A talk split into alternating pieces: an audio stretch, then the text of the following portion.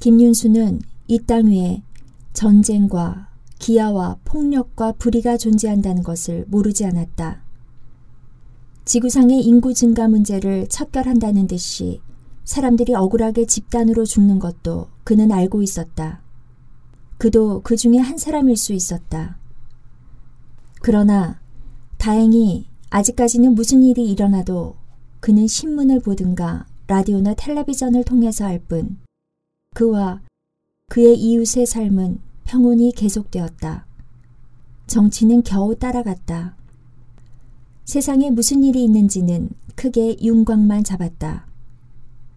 어디에 전쟁이 있고 어디에 인종 폭동이 있고 전두환 대통령은 인기가 없고 필리핀의 이멜다 여사는 구두가 6천 켤레라는 것을 그는 이럭저럭 알았다.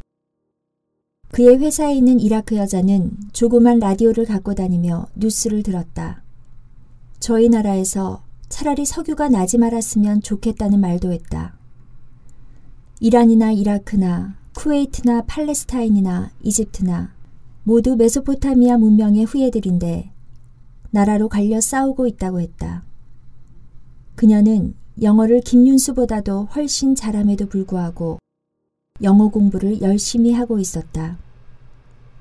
이 지구상에는 영어를 쓰는 사람들이 많으므로 자기는 영어를 쓰는 저널리스트가 되어 세상의 개혁에 참여하겠다고 했다. 아랍 말로는 사전 한 번 안 보고 글을 쓸 수가 있으나 영어로 쓰려면 사전을 들춰봐야 된다고 했다. 그녀는 김윤수에게 너희 나라가 남북 통일이 될 것 같으냐고 물었다.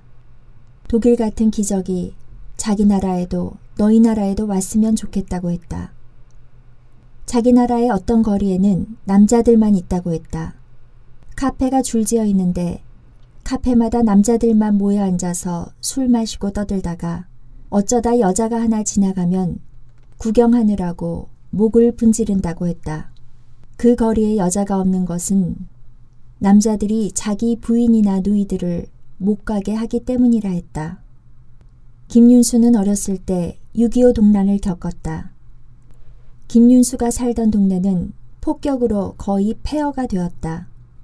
비행기는 폭탄을 떨어뜨릴 데가 없으면 김윤순의 동네에다 떨어뜨리고 가는 것 같았다. 동네 사람들은 아침이면 땅에서부터 나오고 방공으로부터 기어 나왔다.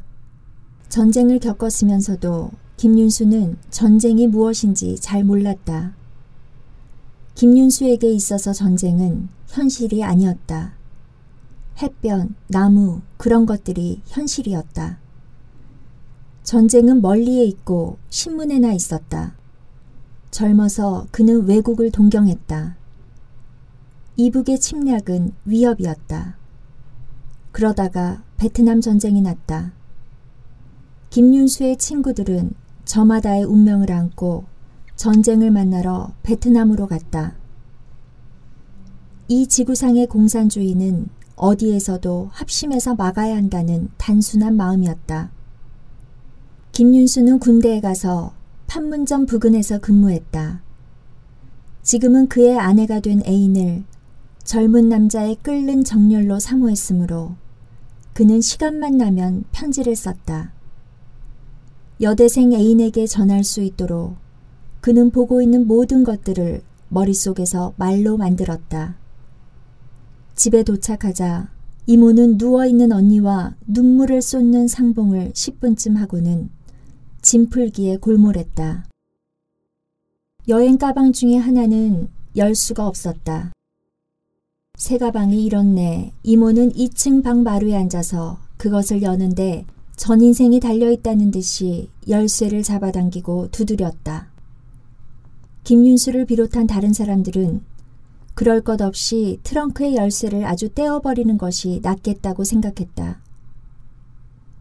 여행을 다녀봐도 가방이 송두리째 없어지면 없어졌지 누가 가방을 열고 그 중에서 무엇을 빼가는 것 같지는 않았다. 이모의 끈기에 사람들은 진력이 나건만 이모부만은 도와주려 애쓰다가 이모가 당신은 저리 물러나 앉으라 내가 다시 해보겠다 하면 손을 놓고 옆에 앉아 있었다. 참을성도 많으셔라. 우리 집이 같으면 어림도 없어요. 저희는 장보러 슈퍼마켓도 같이 못 가요. 뭐 사는데 그렇게 오래 걸리느냐는 거예요. 옷 사러 가서도 사이즈를 아는데 그냥 집어오면 되지. 뭐가 그렇게 오래 걸리느냐고 그래요. 한 번 사면 오래 입을 건데 그래도 입어보고 사야 되지 않아요? 김윤수의 아내가 말했다. 음, 하긴 너희 이모부가 괜찮은 남자지. 그래도 남자는 남자다. 너 저희가 남자라는 걸 잊어버리지 마라. 왜요? 물건을 하나 바로 사길 하나, 길을 잘 찾기를 하나. 여기 올 때도 죄 내가 물었어. 저희는 원서를 읽고 강의를 하던 대학 교수가 아니냐? 나는 약병에 쓰인 영어나 겨우 읽고서 이건 발라라, 이건 먹어라 하고 짐작하는 정도인데 여기 올 때는 내가 나서서 물어보고 여기 가서 줄 서야 된다, 저기로 나가야 된다, 다 챙겼다고. 저희 물어보지도 않고 자꾸 가면서 자기가 옳다고 우기는 게야. 나는 장에 가서도 눈으로 자세히 들여다보고 값을 물어보고 그러고 필요한 만큼만 산다. 저희는 그냥 덥석 집어와. 필요 없는 것도 들고 와. 인생살이는 다 환영인 게요. 뭘 그렇게 안달복달을 하고 살아? 저희는 글쎄 저런다. 옳소. 내가 당신한테 환영이고 당신도 나한테는 환영이요. 그럼 이모부님은 무엇이 현실이세요? 이모부의 대답을 이모가 했다. 배고픈 것, 추운 것, 고단한 것, 자는 것. 데카르트가 말하지 않았남. 내가 보는 것들은 미추광이들이 환상에 사로잡히는 것과 같을 수도 있다. 나는 지금 내가 환상 속에 있는 건지 아닌지 확신할 수가 없다. 내가 이 몸과 이 마음을 가졌다는 확신이나 더 나아가서는 내 존재도 내버릴 수가 있다. 나는 생각함으로 의심한다. 그러니까 나는 의심한다. 그래서 내가 의심하는 것을 의심한다면 그렇다면 나는 아직도 의심에 쌓여 있는 것이다. 다시 말하면 의심은 생각하는 것이고 생각은 생각하는 사람의 존재를 내포하는 것이며 그러므로 나는 생각하는 한 존재한다. 이런 게요. 일 도와주러 와 있던 김윤수 아내의 여동생은 그들의 신랑이를 아래층에서 부러워하며 들었다. 그녀에게 있어서 좋은 남자란 출세하고 돈 잘 버는 사람도 아니고 장에 가서 물건을 잘 사는 사람도 아니었다. 그녀의 좋은 남자는 사람의 꼴을 보아내고 한마디 말일지언정 주어와 서술어를 갖추어 하는 사람이었다. 그녀의 남편 민영기는 물, 밥, 뭘, 뭘? 단마디로 대개 의사를 표시했으며 그녀 또한 할 말만 재개했다. 그 짧은 말도 민영기는 참을성 없이 금방 외면했다. 그녀는 한국 여자가 한국 남편 앞에서 말을 시원히 하고 사는 것을 언니 부부를 비롯하여 몇 부부 빼놓고는 별로 보지 못했다. 그러므로 그녀의 한국 남자에 대한 평가는 낮을 대로 낮았다. 한국 남자 치고는 그런 표현을 그녀는 곧잘 썼다. 그녀가 2층의 말소리에 귀를 기울이며 부침개를 붙이고 있는데 지하실에 선반 매다는 일을 하러 와 있던 40대의 한국 남자가 작은 화장 거울을 들고 씩씩거리며 올라왔다. 아주머니, 이런 거 버릴 때는 조심하세요. 그걸 왜 버려요? 저 말이요. 한국에서 모두들 가지고 오는 어린애 옷도 안 들어가게 생긴 장롱같이 생긴 거 있잖우. 자개도 붙여놓고 그런 거. 조그만 문짝도 붙었지. 그걸 오는 사람마다 가지고 오지 쓸모도 없는 걸. 몇 년 가지고 있다가 낡고 거추장스러워서 결국 버리는데 미국 사람들이 보면 마귀 상자인 줄 알고 무서워한대요. 오늘 한국서 오신 손님들도 그런 거 가지고 오셨을지 모르니까 빨리 가서 말해주세요. 조심하라고. 그러려고요. 정말이요? 이종훈 목사가 그러더라고. 그거 버릴 때는 발로 밟아 형체도 없이 부셔버리라고.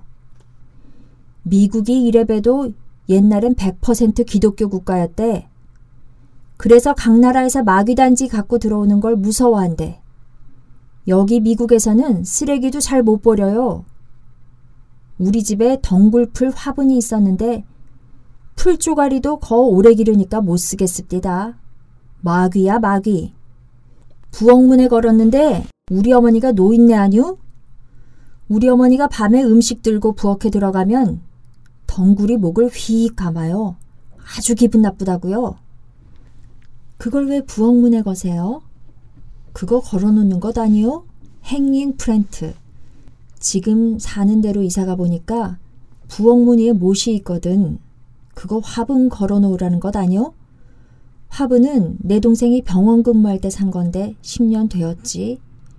뿌리가 자랄 데가 없으니까 막 뭉치다가는 화분 밑에 있는 구멍으로 엉겨 나오고 꼭 마귀 새끼 같아요.